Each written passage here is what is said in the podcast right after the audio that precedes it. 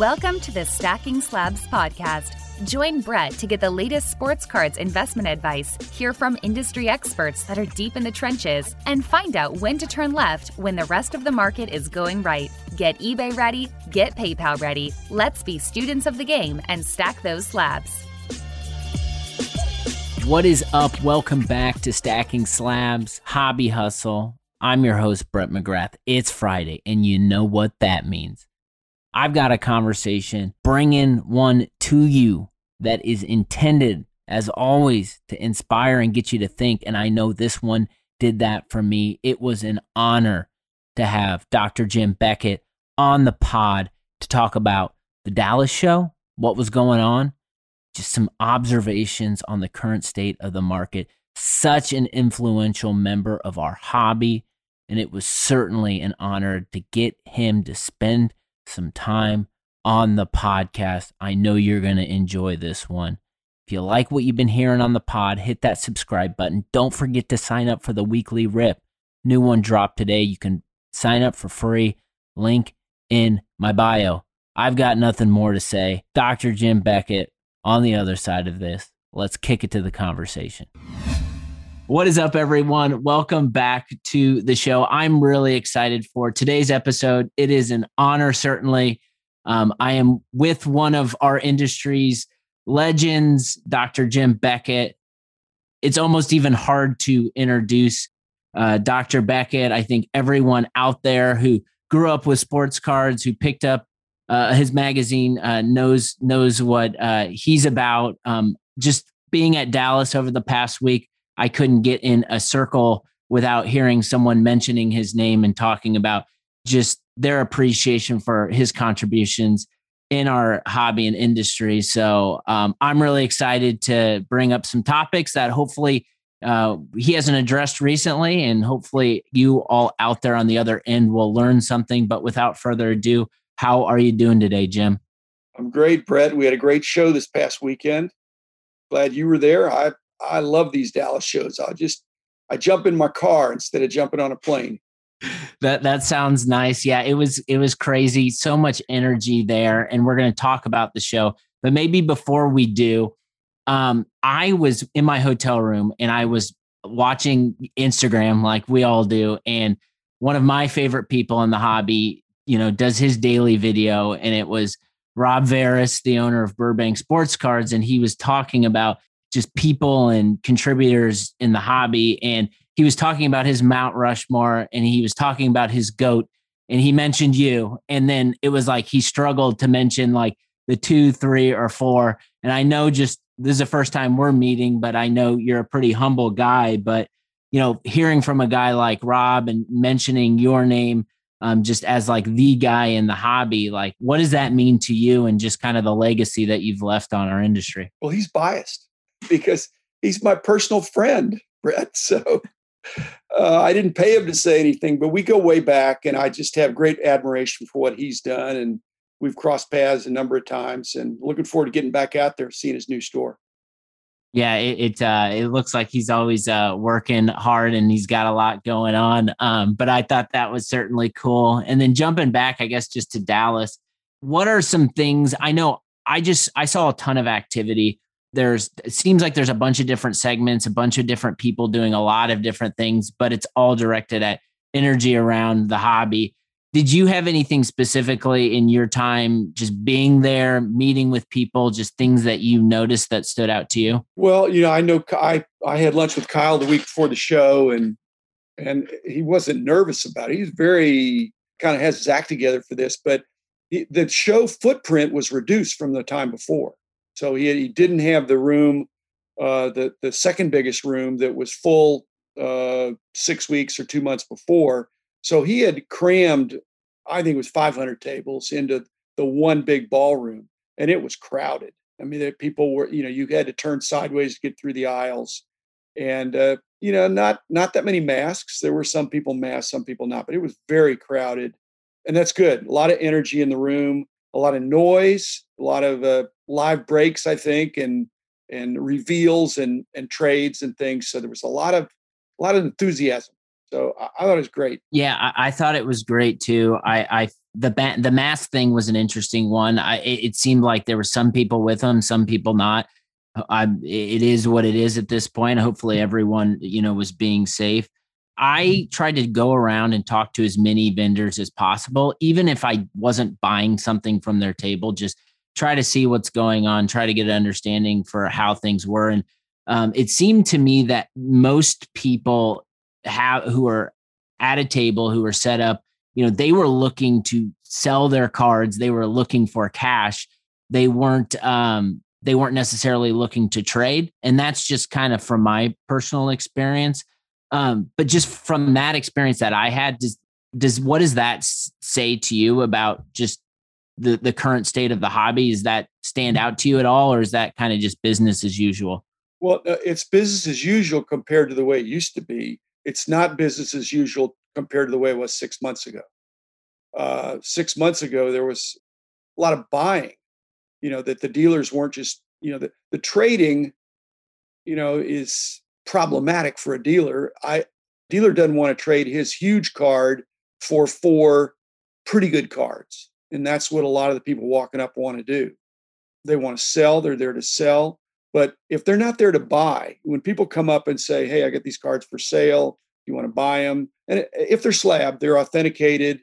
After all, you're the stacking slabs guy. So if they're slabbed, authenticated by a reputable company, then there, there ought to be that ought to be currency. But I think fewer of the buy of the of the dealers, uh, the show dealers were buying compared to six months ago because it's not a straight up market anymore. It's a mixed market. Some things going up, some things going down. But that's the way it's all that's the way it's always been until 2020. That it's been, you know, you, you you know, some things are going up, some things are stagnant, some things are going down. But when everything was going up, every dealer would buy anything that that where the, where the uh, person walking up the table did not have the la- access to the latest apps and comps and latest information. So now I think there's more information out there, and uh, you know when when a when a collector or an investor even walks up to a dealer's table who's paid money to be there, you know the collector paid ten bucks. They walk up and they want full retail or they want the latest comp. They want you to match the highest price. Well, what's in that for the dealer? I mean, it, uh, unless the card is is continuing to ascend, it's it's not a good deal for the dealer. So so we're we're in that limbo period where it's no longer a sure thing.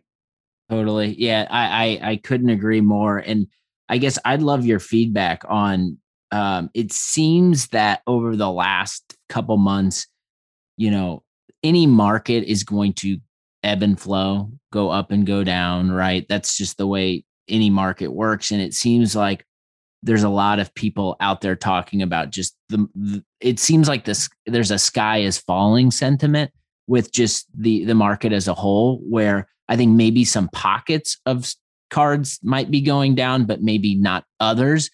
Um how just there's a lot of people who jump back into the hobby who listen to this show who are trying to get educated and learn. Like how do you best give advice to people that cards might be going down but it might not be forever? Like what do you say when when you know this type of activity is happening in the market like what what can you share with the audience just to build confidence in just our hobby with them? Well the hobby is is uh, many things to many people and I, I, think when somebody first gets into the into the hobby they i don't know they have to pick they don't have to permanently pick their lane but they really ought to focus on something because it's it's too big to digest if you're if you're and if you're coming back from a 20 year hiatus even more you got to you know kind of take the pulse and get get get comfortable with what you want to do uh, study it up a little bit uh, find some dealers or people in the industry you can trust some trusted voices podcasts whatever youtube uh, and so w- once you do some of that uh, your own research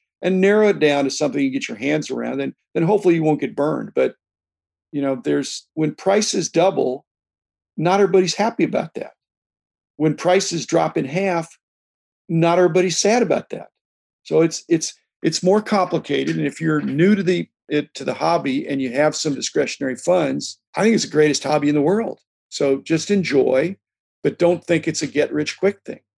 I love that. That is uh I think I said that line in a couple others so many times in so many conversations. It's coming from a place of abundance, being in it because you love cards um, and just consistency. And the more you're in it and the more time spent being patient typically rewards the participant. Um, so I love hearing that. Um, maybe we move over to just something that's been, I think, will continue to grab attention, and that's just record sales of cards that are happening everywhere. Right? There's auction houses putting up cards, and cards are going for all time highs. Those are typically the the stories that get picked up in mainstream media. Then people who might have some interest in the hobby see those headlines, get drawn back in. And then I think there's just this this misconception of like, well, I need to go out and get those cards. Those cards are expensive though. How do I do that?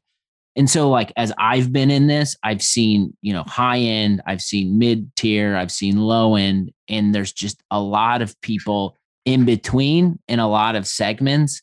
So I guess as I'm thinking about this and I'm trying to figure out what my lane is and where I should operate, I'm thinking a lot about just segmentation in our hobby and, and things that we can do to kind of better define those lanes.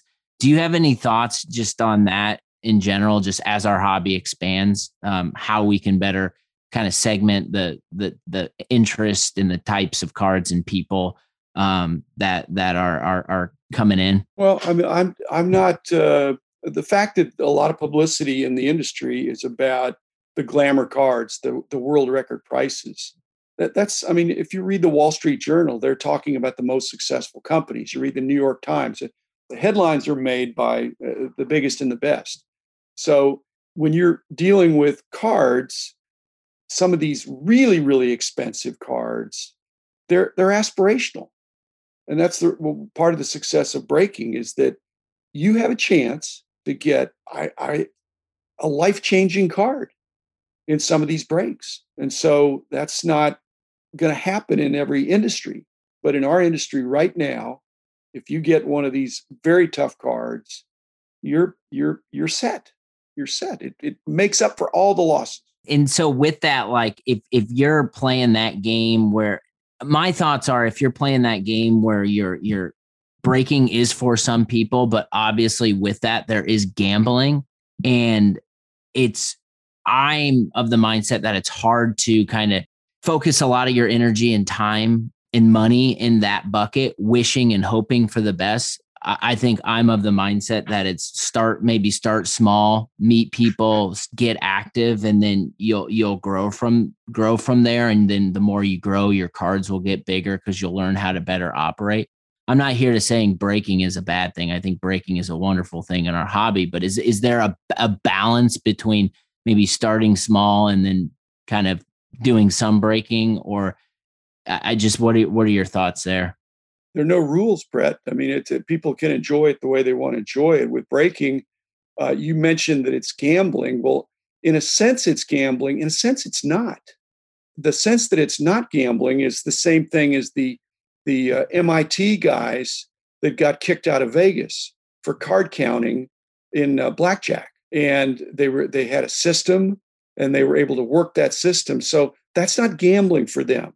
Okay. The same thing happens in, in breaking. There's certain, if you do the numbers, there are certain products that if you if you buy into the break at a certain price, your expected value is actually above what you're paying to be in that break. And so when that's the case, you know, what in other words, if lotteries were not pari-mutuel, in other words, the state, the government taking their cut off the top and splitting the rest. It's above pari-mutuel. If the payout, the total payout, then it's it's a classic Harvard Business School case that you know if there's uh, you'd buy all the lottery tickets if the lottery paid out more than what was put in, and of course they don't. But with cards, it sometimes does. You, you'd buy as much as you could if the expected value was was uh, greater than the than the cost of entry, and so it's not gambling. Okay, now you could lose, just like the MIT guys can lose, but over time they will win. So they don't see it as as gambling. They see it as a system that the law of large numbers then works for them instead of against them.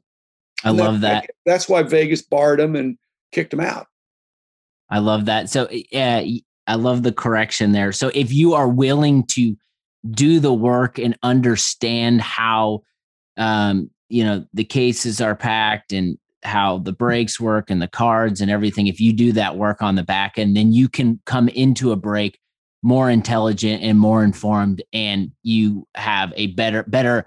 You can place yourself in better odds with the money you spend. If you watch a break for a product, said, "I'm not before I jump in. I'm going to watch a break of that product," and you see, you know, most most people lose. Okay, but the occasional winner and the chance of that is so great that, uh, or the payout is so great that you're willing to lose, lose, lose, lose, and then win big. And it makes up for all the losses. Again, hypothetically, not always true, but sometimes that's been true. And that's why you've seen the you know case and box prices increase, especially in the last year. Because the maximum card, again, the, the analysis they do, Brett, I'm getting statistical now, but the analysis they do is is too simplistic. What they do is they look at what's the best thing I could get, even though it's a one in a million. But what's the best thing I can? What's the best card in this product? And if it's a hundred thousand dollar card, they're they're looking at that. Well, if there's a one in a million chance of getting a hundred thousand dollar card, that's not very good odds. Now you must, somebody's going to get it though. Um, totally, totally. So they don't no. look at all the other ancillary intermediate cards that you could get just like lottery you know you're you're not going to be the big winner but you know are you going to but again lottery is is kind of like gambling and it's the deck is stacked against you with cards cards is better than lottery you know the, the odds are better i love that i love that now you you mentioned there are no there are no rules and i think uh there that the the lack of regulation the lack of rules provides a lot of freedom and an open canvas for collectors to approach the hobby any which way they want.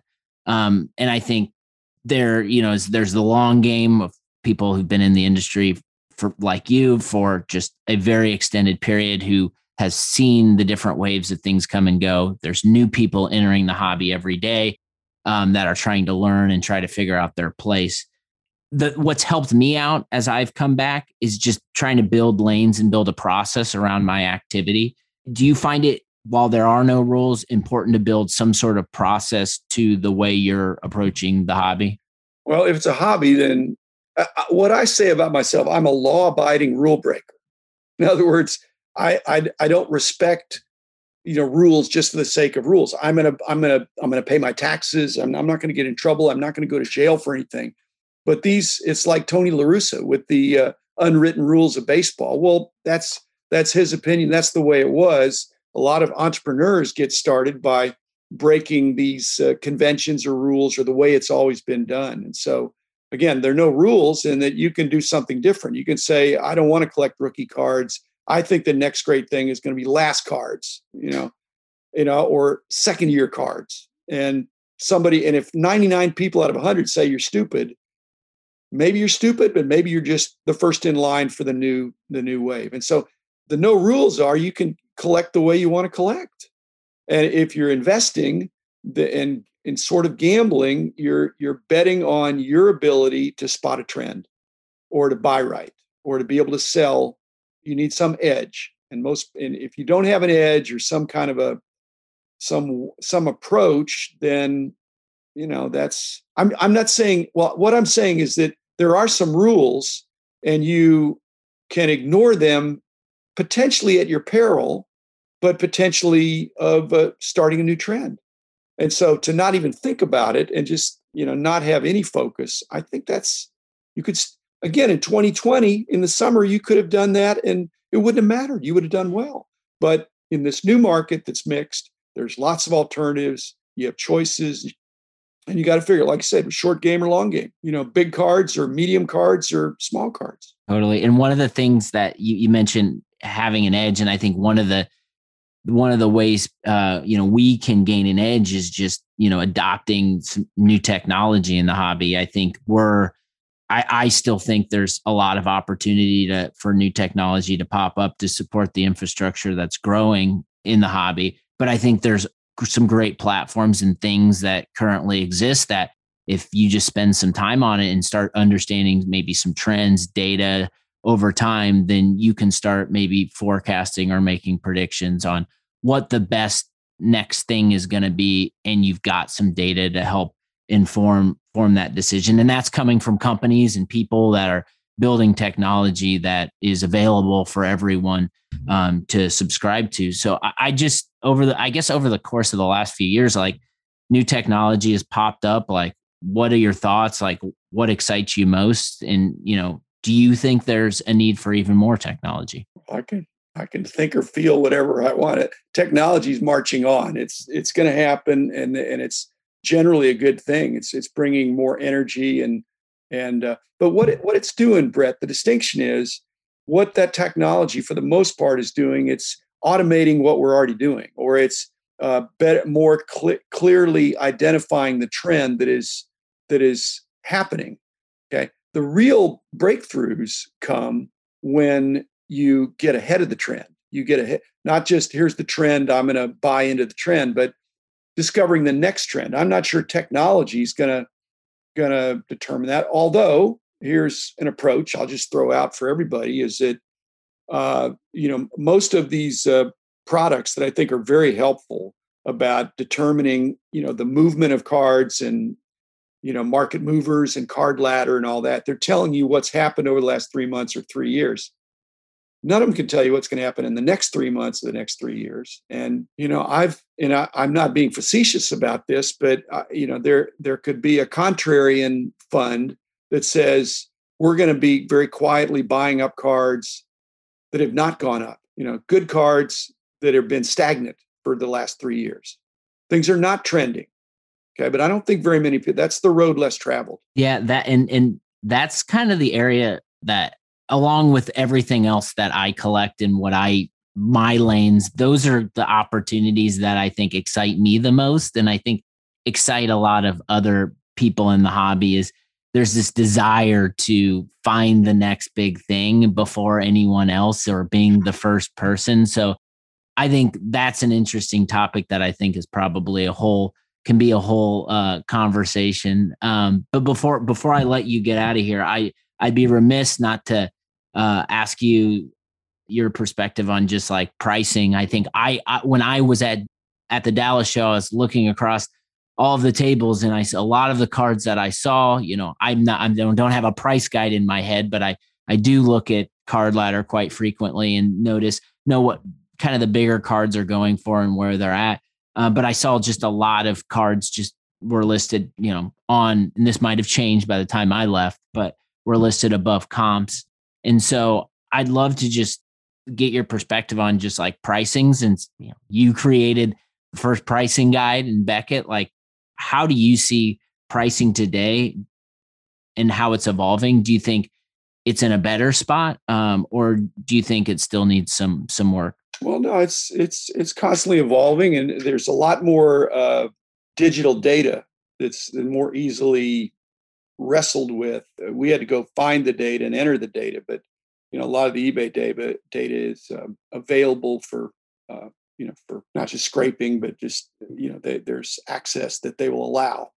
There's always been a battle, a, a tension between the, the, dealer and the collector, the investor and the you know the seller and the buyer, and you know the the uh, the, the seller is always trying going to try to point to the most favorable comps or the or the price guy that has the highest price and the collector you know the purchaser is always trying to point that dealer well yeah but here here's what it sold for and it's you know in in in a nine condition but it's a bgs 9 you know which is different than a psa 9 and it's a weak bgs 9 and so you know with with poor sub not poor subgrades but the minimum subgrades you could get for a 9 and so you know the, it's not a true comp but the less sophisticated, less studied person is going to say, "Yeah, nine's a nine."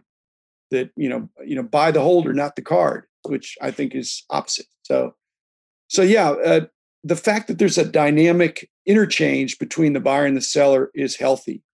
It's it's a wrestling of who really who really wants this. It's it's a negotiation to see who really wants who wants it more in the terms of you know is is the is the uh, that, that's why there's brokers in real estate is the job of the broker is to get the seller down and the buyer up well there there are not really that many brokers in the in the hobby uh, but you're at a table you're doing your own negotiation and you're trying to figure out can i get him to come down he's trying to figure can i get you to come up And when they meet, and it happens a lot now. It's a good. But it's a good. price guides are the equalizer to put an equal basis of knowledge on both sides of the table. That's that was one of my goals when I got started, and I think that is true of the market movers guys and the and the card ladder guys too. To level the playing field, allow for a healthy, dynamic, competitive uh, marketplace where, and again, when when people have trust, uh, they're more willing to spend money. 100%. Um, 100% on the trust note. Maybe before we let you go,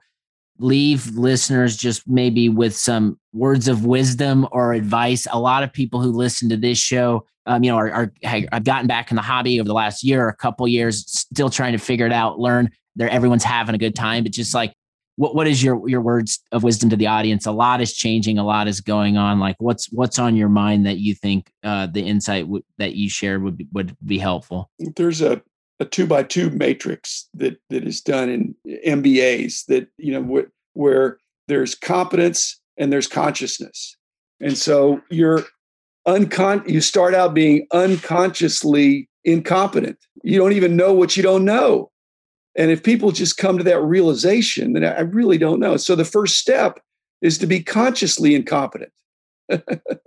that, hey, I at least I realize I don't know everything. I don't know everything I need to know. And then you have after that, you're going to be kind of consciously competent, which, as you've said, it sounds like you're a really good example. Is that you've got a lane, you've you you got some things you really know well, and if you stick to them, you're probably going to do well. So you're consciously competent. Okay. The final nirvana is unconsciously competent. And that's very few people. Rob Veres is probably in that category that he can know pretty instantly if he wants to buy somebody's whole whole table, whole presentation. And now he's teamed up. You know, I interviewed his dad and his son, you know, on Father's Day last year. But uh, but Ryan is following in the footsteps of Rob and so he's more savvy on like what you're saying of some of the huge cards where Rob is long tail. So that's the unconscious uh, competence is where, and again, probably nobody can know everything. Rich Klein, my good buddy, has, you know, was very involved in the almanac. So he, he has a very, and I have a really good long tail understanding, but nobody can do everything. So conscious incompetence moving into conscious comp- competence in a in a certain area that's well defined that you got I got confidence that I can do this that I know how to do this I'm not going to get burned. Again all things being equal. Wise that's words. my, that's my uh, my uh, lesson for the day Brett. I get out your notepads everyone. That's that's something that I think is a, a good note to close on. Um and uh, yeah, it was unfortunate I couldn't uh, make it work and, and meet up with you in Dallas, but it is absolute pleasure for you coming on the show and sharing some insights. And everyone, definitely go check out Dr. Beckett's show. Um, that's something you all should be uh, listening to and checking out regularly. Thank you so much for your time. Appreciate it, Brett. Keep up the great work. Awesome. Man, that was a ton of fun. I'm feeling inspired and motivated. Um, such an awesome conversation. Hopefully, you picked up some nuggets from a hobby legend. Make sure you subscribe to his show. I will be on it upcoming. We had some fun recording quick fire, rapid questions. Great format. I thrive in that format. Make sure you go subscribe to his stuff for that conversation. If you like what you've been hearing on the pod, hit that subscribe button. Take care of yourself, take care of others around you, and I will be back next week with more stacking slabs.